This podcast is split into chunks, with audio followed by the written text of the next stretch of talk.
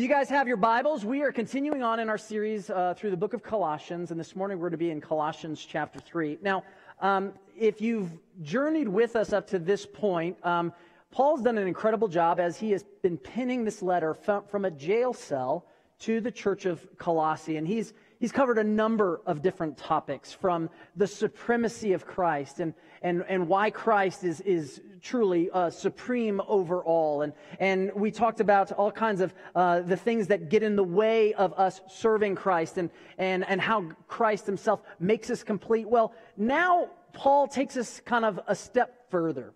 We get to chapter 3 and he goes, okay, this is all about who Jesus is now, let's build on top of that and see what he ultimately does for us. What's the life he's calling us to? What does he ultimately bring and introduce into our life so that we can be this new creation that God has called us to be? So, um, if you guys have your Bibles, turn to Colossians chapter 3, and we're going to follow along, and we're going to be looking from verses 1 to 11. And as you're turning there, uh, I want to ask you a question. How many of you always wanted to push a reset button. Come on. You know what I'm saying? Yeah. And, and, and I, I, say that because those big red buttons don't push. you like, it, there's something in you. You're just like, I, I, should, I, should I push it? You know, you know, and you, you just want to push it. Now, the reality of a reset button sounds so good. Uh, because I, I look at my, my past, I look at myself as a youth, or I looked at myself uh, as uh, last week, and I just want to push a reset button sometimes.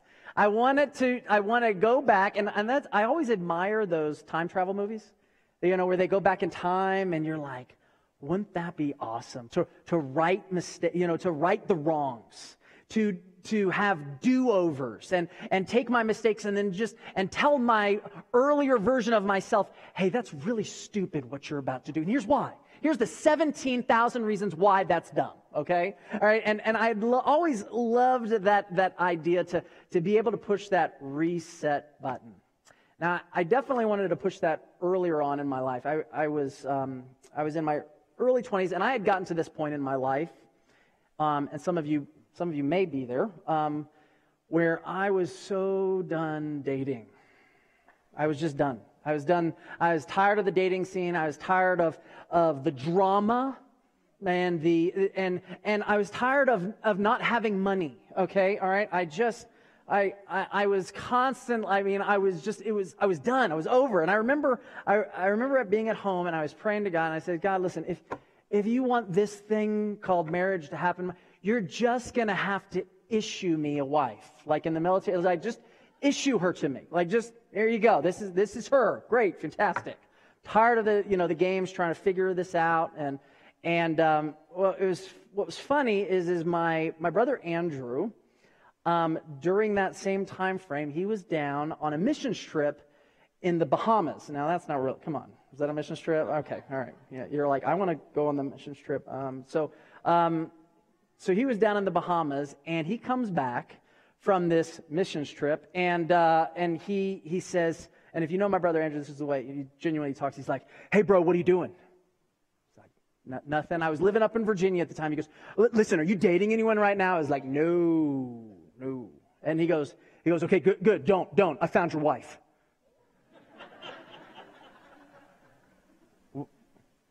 what? No, seriously, bro. I, I, found your wife. Don't date anyone. Um, we're gonna make this. This is gonna. This is gonna happen. And I was like, okay, bye. All right. I mean, it was one of those sort of things. And well, it was not, but just a couple months later, I went down to Florida to visit my brother Andrew, and um, and I, I saw Michelle, and Michelle saw me, and then I saw Michelle again. And, you know, yeah. And, um, and it was one of those like, wow. And uh, so we began to talk, and, uh, and it, just, it just clicked. I mean, things were just, they were going incredible. And I was like, wow, maybe there's something really here. And, and, uh, and so again, I was, I was up in Virginia, living up in Virginia, and, and she was down in Florida. And so we were doing a little bit of the long distance thing, but we, we started dating. And uh, man, it was fantastic. And every time we got together, she flew up and visited mom and dad, and I came down to to, to visit my brothers who, uh, who were down there, and, and, uh, and it was just great for about uh, 11 months. And then, and then I became Guy.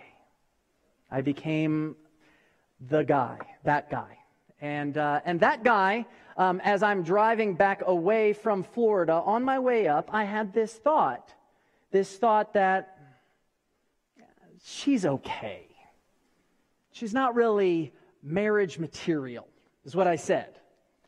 Now, so I decided to ghost my wife. I stopped calling her, texting her, emailing her. Can I just say, guys, that is a horrible way to handle relationship, okay? You don't, you don't hang on. When you stop calling, texting, doing all that kind of stuff, it's, it is the cowardly way out. And it was. I was a coward. I was an absolute coward. I, I just decided she'll get the point. I mean, that, that's literally, was, and it was horrible. I know, I know. You ladies are looking at me with daggers. I know. It was bad. It was awful, okay? I have, I have, I own that. I step completely into that. But never in my life had I ever wanted to have a reset button. I was like, man, I did that wrong. I wish, I wish I could go back on that drive up and say, hey, idiot, you're about ready to be apart, because we were apart from that point for five years. We weren't together for five. In fact, we fell off each other's radar. I hurt her so bad, she moved to Alaska, all right? I mean, you, you know it's bad. She moved to Alaska. She's gone. Like she's in the outback somewhere. I mean, I was like, uh, uh and I, I lost five years with this most amazing woman that I wish I could have pushed a reset button.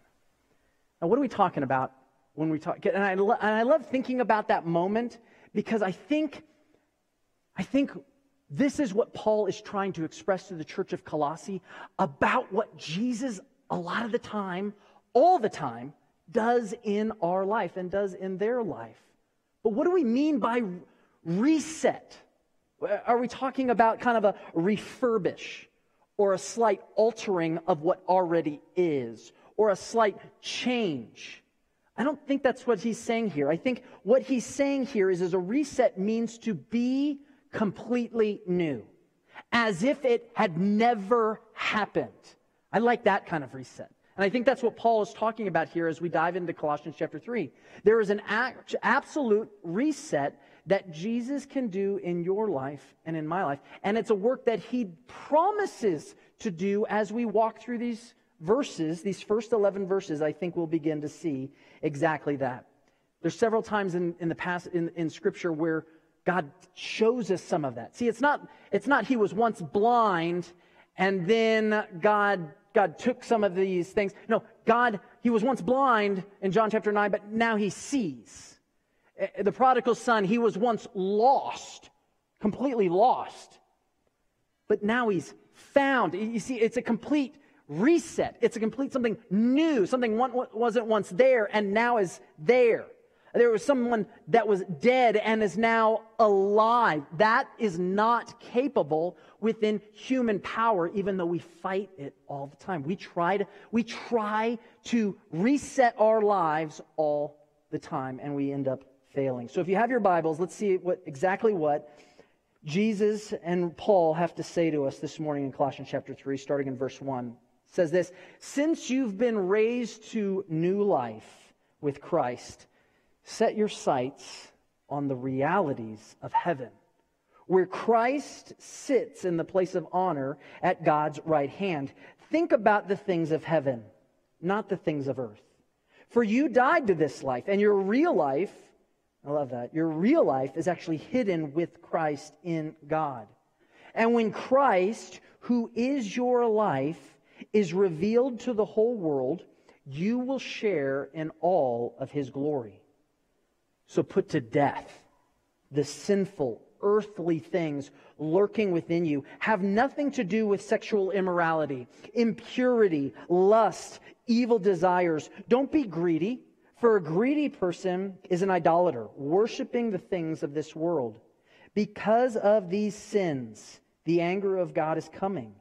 You used to do these things when your life was still a part of this world. But now, now is the time to get rid of anger, rage, malicious behavior, slander, and dirty language. Don't lie to each other, for you have stripped off your old sinful nature and all its wicked deeds. Put on your new nature and be renewed as you learn to know your Creator and become more like Him. In this new life, it doesn't matter if you're a Jew or a Gentile, circumcised or uncircumcised, barbaric or uncivilized, slave or free. Christ is all that matters, and He lives in all of us. Heavenly Father, I invite you to be here. Holy Spirit, I pray that you would do a mighty work in each of our lives this morning. Thank you for all that you alone do. In Jesus' name we pray. Amen. I think Paul is, is really trying to, to help the church of Colossae understand this. I, I think we all want this reset in our life. And I love where Paul goes, especially in verse 1. He says this Since you've been raised to new life, meaning since you have come to faith in Jesus Christ. So he's talking, he's addressing believers. He's addressing believers. He's saying, since you've been raised to new life in Jesus, since you are a different person, then here's what that means. You need to set your sights on the realities of heaven. Other versions say on the things above. Uh, and, and, and, so I have this visual picture, this image in my mind of like these, these crosshairs or, or, or a horizon. And, and, and it's literally just looking above the horizon, looking above what, what the status quo of life is, looking above that line. And I was never so, I was introduced to exactly this, this idea of the horizon when I was real young. I was living in Hawaii with my family. My dad was stationed uh, on Oahu, and we would get what was called, some of you guys might know, a military hop. And you could actually get a military hop back to the mainland. And so we were on a C 130 or something like that. And, and I remember in, it, it's way different than commercial planes. If you've never, I mean, you're sitting on nets and, you know, and, and I, I, it's cold. I mean, it's very cold. It's loud. You put earplugs in and all that kind of stuff. But my brothers and I, man, we thought it was the coolest thing in the world. Like, well, this is awesome, you know? And, and, uh, and so we had the opportunity also, um, during that time, this is years ago, we had the opportunity to actually get into the cockpit during plane flight. It was awesome. So we got up there and the pilot asked us up. And so we got in this cockpit and all of a sudden we look out and we're like, this is incredible. And you're seeing these incredible clouds and you're seeing the sky and, and you're seeing uh, down below. And, and it was just, it was mesmerizing. And so then the, uh, the pilot started pointing out all these different instruments that he uses to help fly the plane. And one of the things that he pointed out is he says, he goes, there's a lot of important instruments. He goes, but we rely pretty heavily on this one instrument, and it was the what he called the artificial horizon. He goes, he goes, I want you to look out real quick, and as best as you can, he goes, I want you to point to the horizon. And and so I, I did. I was like, I was like that, that right there. And he goes, he goes, do you realize as best as our eyesight is and as best as we think that we're heading in the right place based on what we can gather um, the, your actual view of the horizon is actually just off from where the actual horizon needs to be. So as best, so the best instruments we have in our, with our own two eyes, and as best as we try to say, he goes, he goes, if you stay that course with your vision for too long and you're not actually level, eventually, eventually, it, it can end really bad. He goes, even the slightest difference of your horizon can eventually end in tragedy if you're not paying attention. Eventually, it ends one way with you coming face to face with the earth. And we don't want to go there. He goes, but, but we try. We do, we do our very best. And I, and I, and I always remembered that because I think that analogy applies so much to our, our lives. We do our very best to fly level don't we? We, we try to keep our eyes on what we think is, well, that, that's important. Yeah, and I think, I think if I just head in this way, but here's, here's what I know from personal experience. The best vision that I think I have about this life will always be just a little bit off. You know why? Because for years I loved the things of this world. I loved my own desires. I loved the lusts and the things lurking within me. I wanted what I wanted. I was, a, I, Joel was about Joel. And I all, and, and so, so the best that I knew how to fly and thinking that that's going to give me the best life possible was always just a tick down, just a little bit, little bit below that horizon. And here's what Paul is saying. He's saying, man, if you head that direction for too long, it's going to end one way. The Bible tells us that, that sin, when it is finished, eventually brings forth death. It'll eventually bring you to, to a place that you weren't maybe expecting eventually bringing but but but it, feels so right. It seems so right. So uh, for all the the natural instruments we think we have if we don't have the instrument the one guiding post that actually says that's not the horizon that's the horizon. Paul's going set your sights on the realities of heaven look on the things above, not on the things below. And I know how captivating they are. We love our desires. We love what we want. But God's very clear in 1 John 2:15. He says, "Do not love the world, nor the things that it offers you. For when you love the world, when you have your eyesight just below it, you know what you don't have? You don't have the love of the Father in you you're missing it. Your trajectory is actually headed down south a whole lot more than you can possibly imagine. And the more we love the world, the quicker we get there. The more that we want what we want, the, the quicker our eyesight drops and we begin to head in this downward. And then uh, eventually, you know what it feels like? It feels like our life is down in a downward spiral. That's what it feels like. It feels like that I am out of control. I am literally looping around and I'm about ready to come face to face with my destruction, and you're not far off.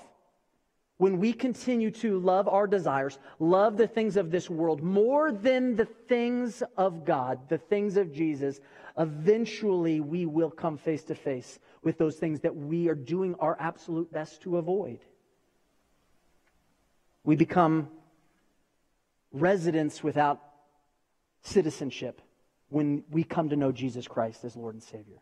Here's what that, here's that, Paul's, Paul's going, look, when you are been raised to new life with Christ, he's saying, you no longer belong to this world. Okay? So we're residents, we live on this planet, but you are not a citizen of this planet. So you're, an, you're a foreigner. You are a, you are a visitor.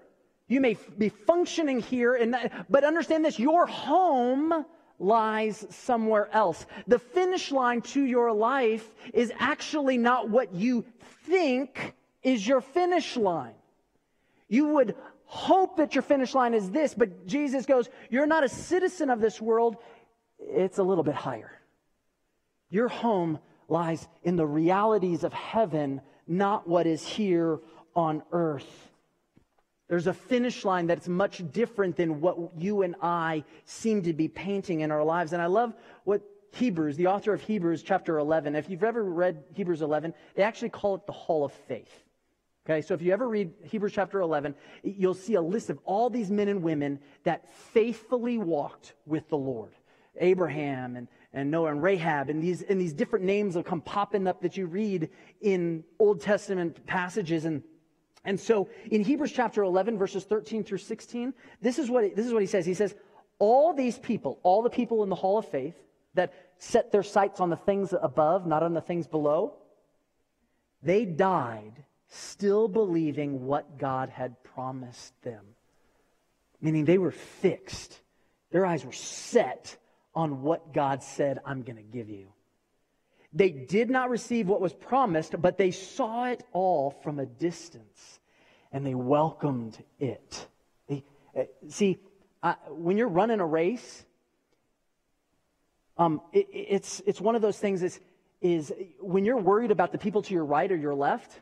You, I mean, Michael Phelps, anyone? Okay, you saw that you saw swimming. I mean, all of a sudden they're worried about who's who's in front of you or who's behind you or the worries of the instead of looking at the finish line until the very end. It, your eyes need to be set on that finish line because you're going to cross and you're going to cross well. And he says, all these people, uh, they did not receive what was promised, but they saw it all from a distance and they welcomed it. They agreed that they were, here it is, foreigners, nomads.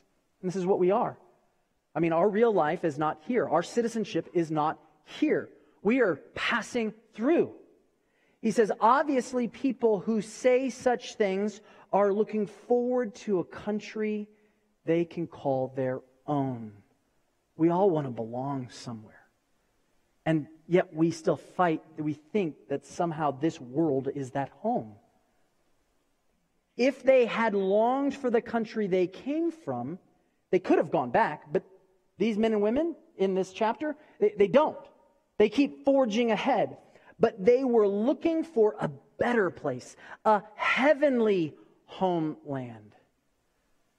You know the best place, the best thought is where God is. Where God is. And there is a real place called heaven. And it is the residency of God Almighty. And his son, Jesus, sits at the right hand throne of God the Father.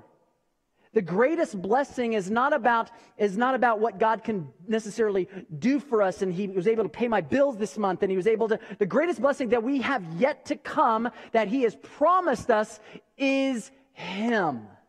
That is our gift. That is what we have to look forward to. We have a heavenly home, homeland that we can say, I'm home. And here it is. This is what's great. Is, is when we get there, dad's waiting for us. Have you ever, you ever come home after a long day eh, uh, and, and maybe from school as a student and, and then all of a sudden you're just glad to be home. Maybe you've been back from college, maybe, and, and you get home and you're just like, I'm home. And dad's there, mom's there, and they just wrap you up. And you're like, man, this is where I belong. This is, this, and you know what? This is exactly what God the Father has in store for us. When we walk, when we walk in, his presence is there, and he goes, Welcome home. You're home. You're home. And I love that fact that, that I may not, I, I, listen, I know I'm, I'm kind of freakish. I'm kind of weird. All right. It's a family trait. All right. I get it. It's fine. But the reality is, is, is my home doesn't belong here. My citizenship does not belong here. I am a nomad.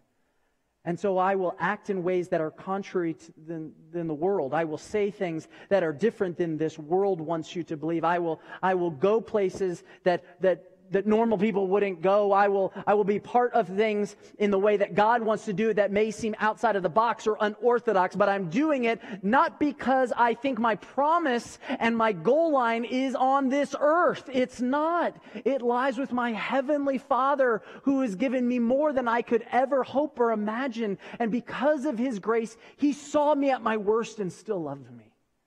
This is our Jesus. This is the home that we have. What is the realities of heaven he's talking about here? He says, the realities of heaven, I'll just give you three things. First of all, is that eternal home that I've already mentioned. Things don't pass away. The second thing is rest and peace. You know what? You're no longer an enemy of God. Can you imagine that? You're not an enemy of God. When God looks at you, he doesn't, he doesn't scowl at you. He doesn't go, oh, what a disappointment. And maybe you're used to that in your own family. I don't know.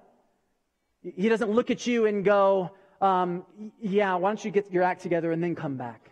Or, oh, why don't you do. No, no. He looks at you and he says, I love you. Welcome. Welcome. You belong. But also the presence of God. The presence of God. Hebrews chapter 12, verses 1 and 2. I won't read all of it, but I just want to, I want to point out one, one part of the verse. It says, we're surrounded by a huge cloud of witnesses, if you know Hebrews chapter 12. So strip off every weight that weighs us down. But then he says this We do this. And he's giving us some insight here. We do this. How do we do this? How do we get rid of that sin, those things in us? It's by keeping our eyes on Jesus, But Joel, you don't understand. My marriage is falling. Our keep your eyes on Jesus. But my my children are Joel, you don't understand. My children are keep your eyes on Jesus. But I just got fired from my job. You don't understand. I don't know how I'm going to provide. Keep your eyes on Jesus.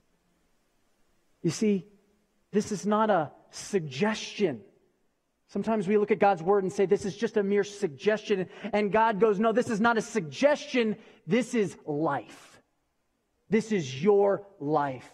Jesus imparts his life. He bestows his righteousness. He bestows all of his promises, all of his gifts, all that he has upon you the moment, the moment that you believe, the moment that you put your faith, your hope, and trust in him. So stop dropping your eyes below the horizon, thinking that this world offers something more than Jesus. See, when we sin, if I can put it very simply, when we sin, we believe that sin holds a greater promise than that which God has for us. So that's why we run back to it. We're like, oh, but sin is kind of cool. But then we realize, guess what? We hit bottom of the barrel, and then we go back, oh, that, that, that didn't work right? And we run back saying, God, oh, reset me. Reset my vision. Reset, reset uh, uh, my eyesight on the things above, not on the things below, and the realities of heaven. Jesus doesn't only reset our vision, he resets our nature. Look at verses 5.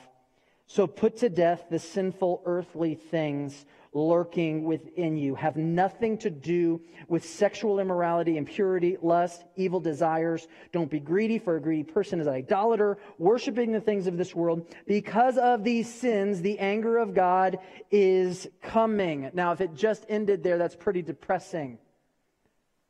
But then he says, You used to do those things when your life was still a part of this world. Do you see why Jesus is so essential.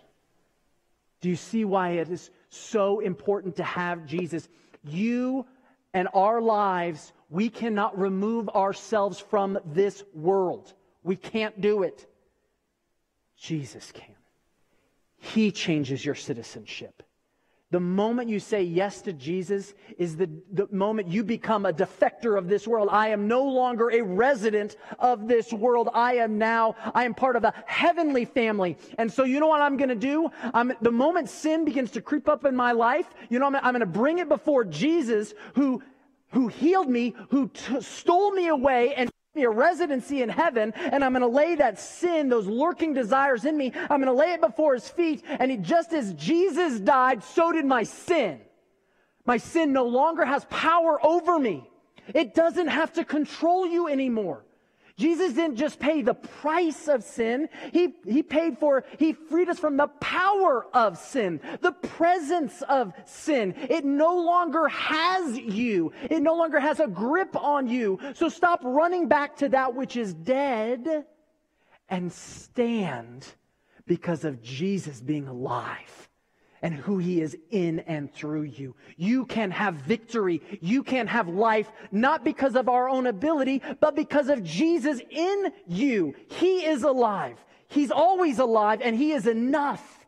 He is enough for everything lurking deep within us. And the only way to kill it is to remind you of actually who killed it. Remind yourself every single day if you need to, hey, this is dead. This no longer holds, has a hold on me. I am now free because of what Jesus did on the cross. I stand in victory and I'm alive because of my Savior. Jesus resets our nature. You used to do these things, but now, now is the time to get rid of it. And so at the end of the verse, in verse 10, he says, Put on your new nature. Be renewed as you learn to know your Creator. Jesus completely resets our nature. Do you know that? It's not refurbished. And, and here's what we try to do, though. We try to reboot our lives. That's what we do. We don't, we don't reset it, we reboot it. And when your computer's not working, what do you do? You reboot it.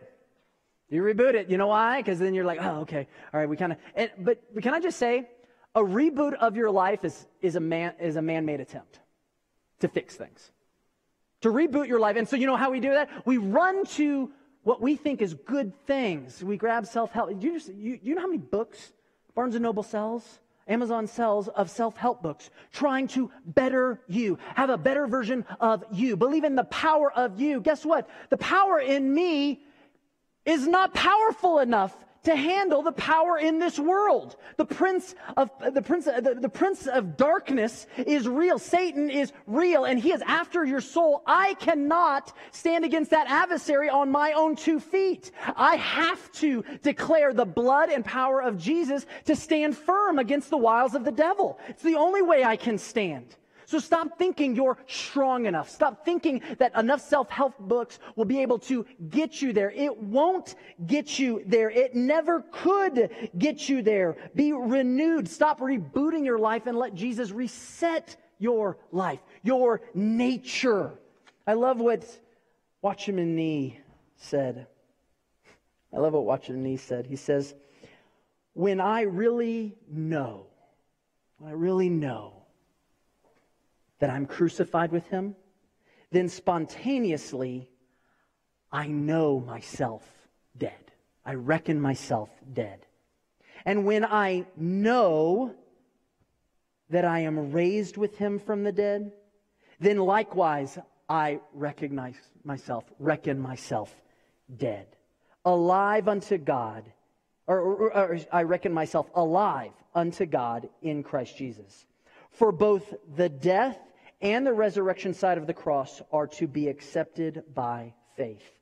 When this point is reached, giving myself to Him follows.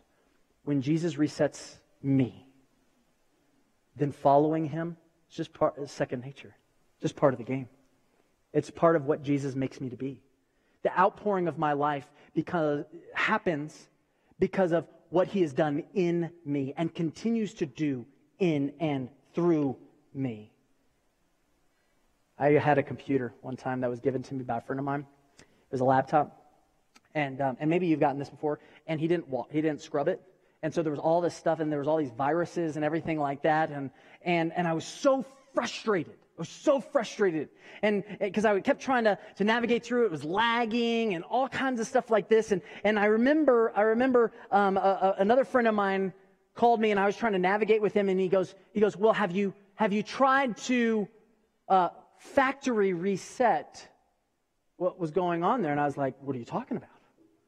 I mean, I had no idea what he's talking about. He's, he's like, Yeah, you can factory reset the, the computer. I was like, Tell me now. Where? Where where do I go? So he navigates me exactly there, and I factory reset this laptop. And you know what I had that day? A new computer. It was a brand new computer. I mean, like, like there was none of this old junk. There was none of these. Uh, I mean, literally, it is a new computer. And honestly, this is what Jesus does to us. He factory resets us. That's what he does to originally what you were intended to be in the garden when our first parents really did, you know, blew it for us. Thanks, Adam and Eve. I mean, they just blew it for us. They fractured, they severed us from relationship with God, eternity with God, completely severing us. And then all of a sudden, Jesus comes. And he makes a way where when we put our faith and hope and trust in that, it resets all that we are. You have, and, and understand this, we were made in the image of God. We were made in the image of God. Everything. Uh, so there's an emotional side to God. There's a there's a, a, a mental side to God. There's a, there's a spiritual side to God. We are made in His image, and so when we were separated from God, our entire image was fractured. Imagine it's, it's like a piece of glass that's completely shattered. Well, the moment Jesus came, all of a sudden, He took that broken, virus-filled hard drive that we that we are and he made it brand new. He brought it back to its original line. This is what Jesus does. He completely resets your nature back to who you were originally meant to be. Final thing, he's, he not only resets our nature, not only resets our vision, but he also resets our priorities. Because I'll be honest with you, my priorities sometimes, especially, especially uh, as I've continued to walk this journey, are constantly being reset by Jesus. I know that. You know why? Because I, as, as long as I have walked with Jesus since I was 13 years old, as long as I've walked with him, you know what I still know? There is junk in my heart that has to be removed. There's stuff in my life that keeps me away from living the life God wants me to. He's got to reset my priority. What is most important? And this is what Paul's writing to the church of Colossae. Jesus resets our priorities. Look at verses 11.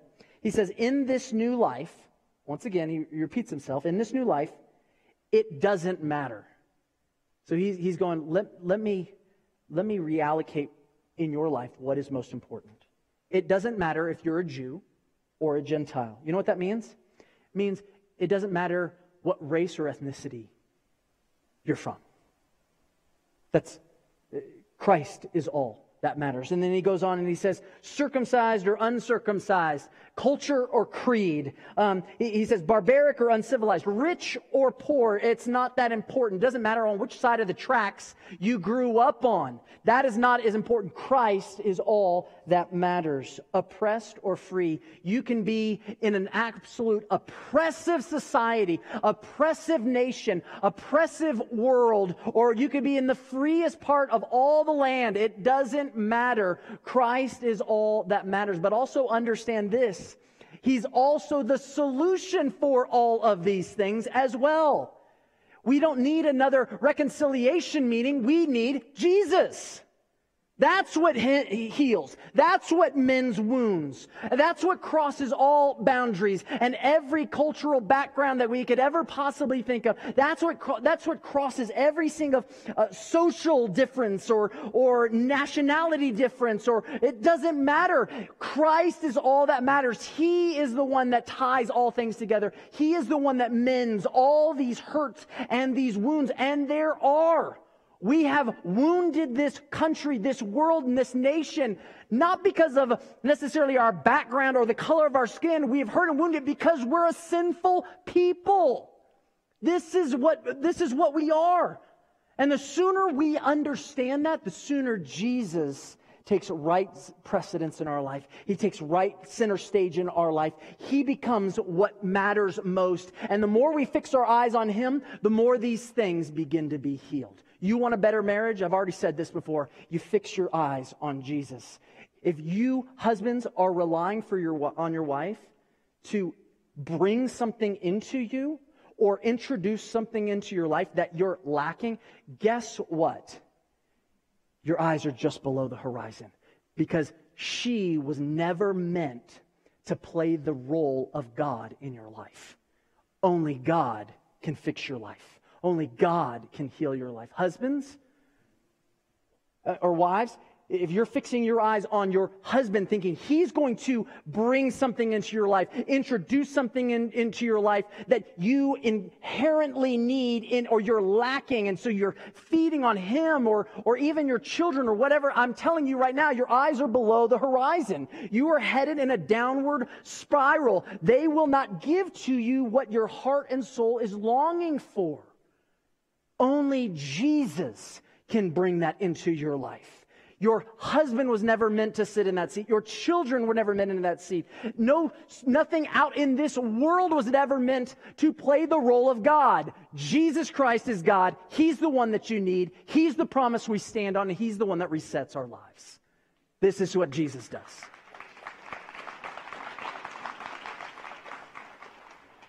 Paul says in Romans 12, 2, he says, Don't copy don't copy the behaviors of this world or the customs of this world.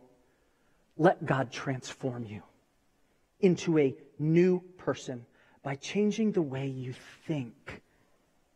Then, then you will learn to know God's will for you, which is good and pleasing and perfect. Our world will always attempt to dictate what is, uh, what is supreme, the supreme thought or what the supreme belief or supreme idea ought to be. And I'm here to tell you the world does not will not, will ever give you the actual truth. Jesus is the way, the truth, and the life. We have to fix our eyes on Him. He's the one that resets the prior, priorities of our life.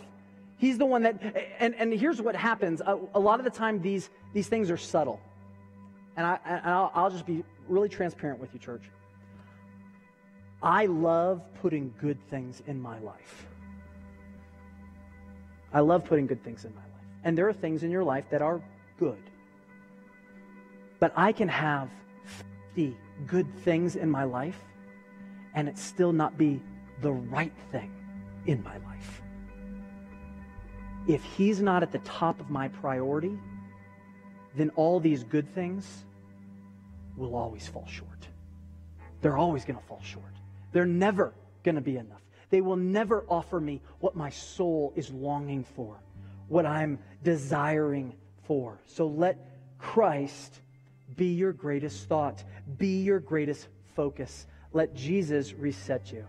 I want to end with this quote by St. Augustine. This is what he said.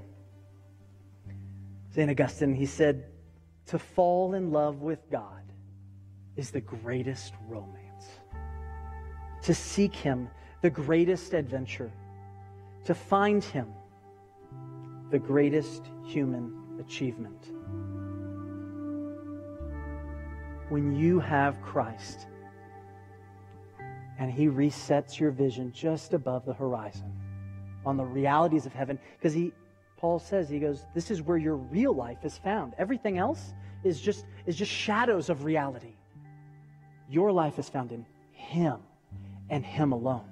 And to seek anything else that takes precedence over that number one spot in your life will always leave you wanting.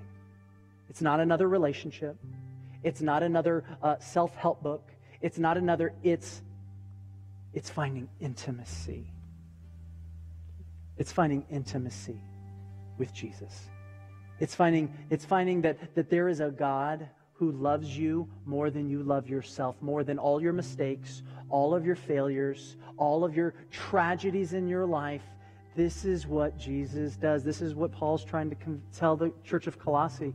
He resets you, He resets me. There's no one, there's no one so far gone that God cannot reset redeem, reorient you into the person he always meant you to be.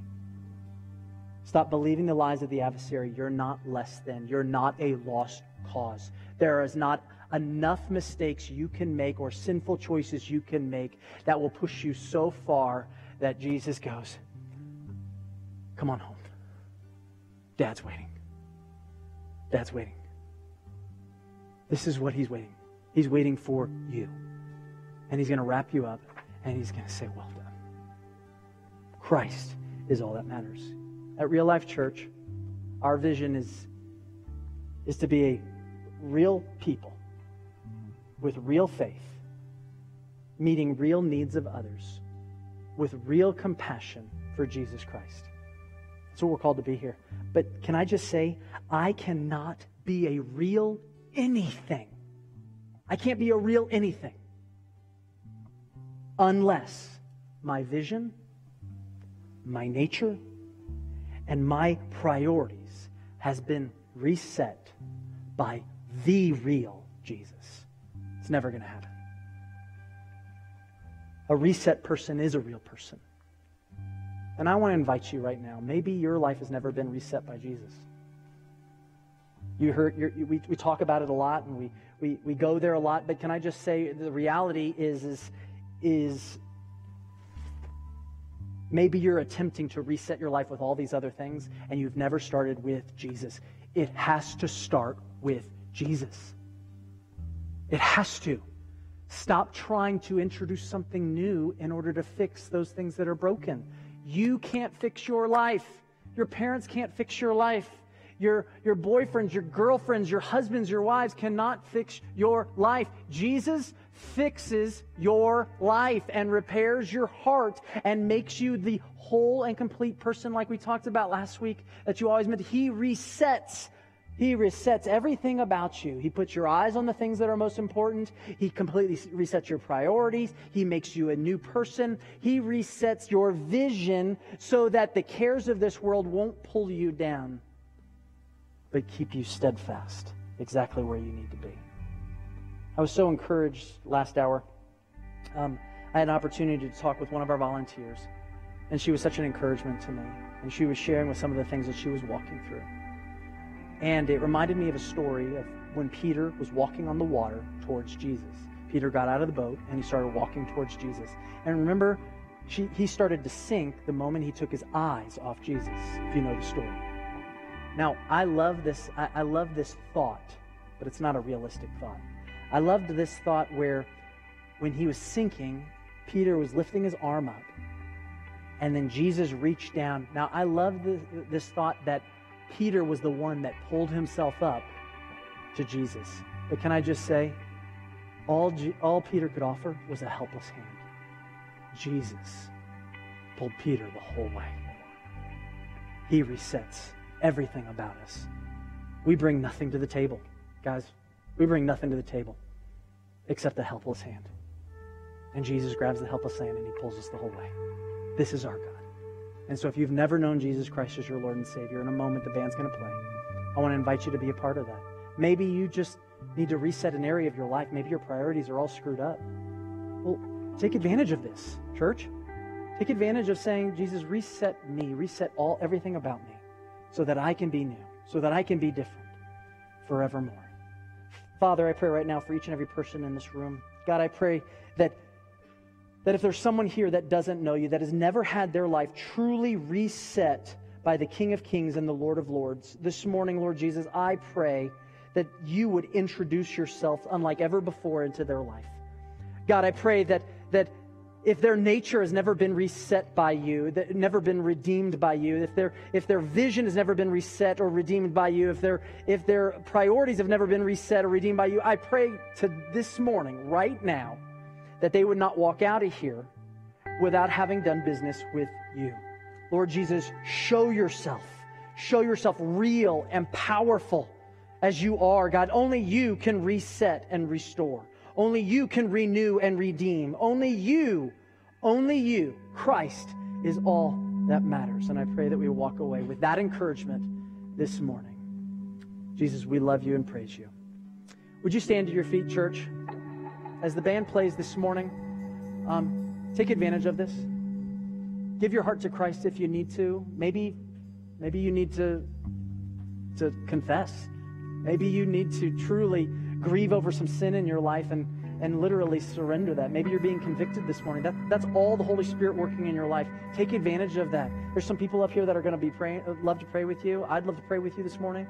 Um, but don't walk out of here without having done the work that Jesus wants to finish and reset in your life. So as the band plays, you come this morning.